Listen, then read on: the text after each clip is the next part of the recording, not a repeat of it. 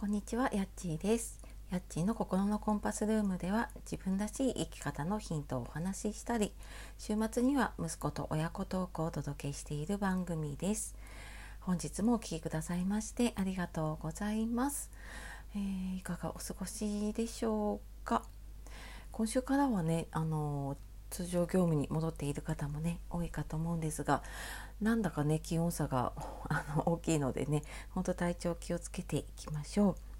で、えー今日はですね、えー昨日親子トークでも話したんですけれども、まあ夏休みもね多分終盤になってきている方も多いと思いますお子さんのね。なので、まあ、夏休みのその自分の時間がないっていうのの解決方法をお話ししようかなと思います。えーこれを聞いている方うんなかなかねあの子供が夏休みだったりするといつも通りに自分のことができないとかね、家での仕事がなかなか進まないなって思っている方いますでしょうか？はい、えー、とこれ私もねそうなんですけれども、えーそんな時にね解決するのに、えーこれをやるといいよっていうもの2つあってですね、えまず優先順位の見直しをするっていうのとあとは仕組み、まあ、システムというかね仕組みを見直すっていうこと、まあ、やり方とかねそういうのを変えていくっていうことです。であの優先順位のね見直しの方は、えー私のね時間の使い方の講座だったりとか、えー普段のセッションの中とかでも、え優先順位をつけるのにまず自分の大切なもの価値観っていうものを、え優先順位というかねあの順番をつけてもらうっていうのを一番最初にやっているんですけれどもあの受けた方はねそれをちょっと思い出していただいて普段の優先順位と普段はね仕事が優先なんだけれども休みの日は家族が優先っていう方もいると思うんですね。まあ、これあの仕事の日も休みの日も変わらないっていう方もいれば休みの日になるとやっぱり家のことの優先順位が高くなるっていう方もいると思うので、えー前に立てたねその時間の使い方というかスケジュールのままだと多分優先順位がちょっと変わってきちゃうとそれによってスケジュール入れる順番とかもね変わってきちゃうと思うので、えーその優先順位でねまず自分がその休みとか、え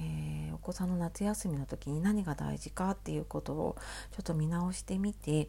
でうんそこで優先順位つけたものでさらにこれ何のためにやるのかなっていうところを、えーしっかりこう見極めた上でね優先順位つけていくと、えーぶれなくなるかなと思います。でまあそうやって優先順位をちょっと見直していくっていうこととあとはもう一つ、まあ、仕組みというかねやり方を変えるというか見直すっていうことですね。うん普段だと、まあ、もしかしたらね昼間お子さんがいない時間だとパソコンに向かったりとか机に向かってできていた仕事がねなかなかちょっとその時間が取れなくってもうなんか全然手がつかつけられないっていう方もねいると思います。でまあ私もそうなんですけど普段はあのパソコンの大きい画面でやりたかったりとか、えー手書きでいろんなものをね、えー書きながら整理をしたいんだけれどもそれをやろうと思うと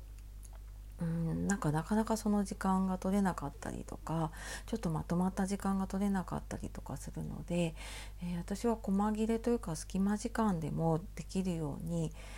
まあ、これは家族がいる時のやり方にはなるん家族がいる時だったりとかちょっとなかなかねその机に向かう時間が取れない時なんですけれども、まあ、スマホを使っていて必要なものは全てそこにメモをしていけるようにしています。えーこれ私が今と違って会社勤めをしていた時に、えーいろんな発信音声発配信とかブログとかをねやり始めた時に、まあ、机に向かう時間って本当朝と夜ぐらいしか取れなかったので、まあ、その間に音声配信の、まあ、台本というかね、まあ、こういうふうに話そうっていうテンプレートを作っておいてでそれをスマホのメモに入れてあるのでそこにちょっと空いた時間にちょちょっとあ今度これ話そうみたいな感じで簡単なテンプレートに台本を作ったりとかあと、ま、ブログだったりとか何かコンテンツ作るとかっていう時も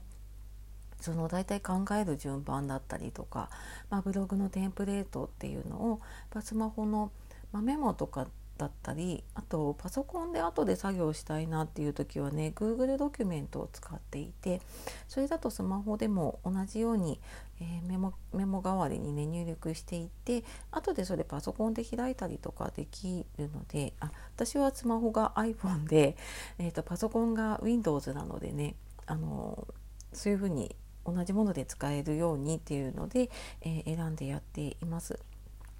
でそうするとあのパソコンにちょっと向かう時間がないなっていう時とかね、うん、今日はちょっとなんか子どもの用事で出かけなきゃいけないなっていう時でもちょっと隙間の時間にあそうだこれあの考えとこうみたいな感じで入れておけてで後でねあの朝とか夜とか時間が取れる時に編集したりとか、えー、そういう作業とかをね、やったりとかでできるので、まあ、そんな感じでちょっとねあの休みの期間やり方を変える。で、えー、自分のねやりたいことをやるために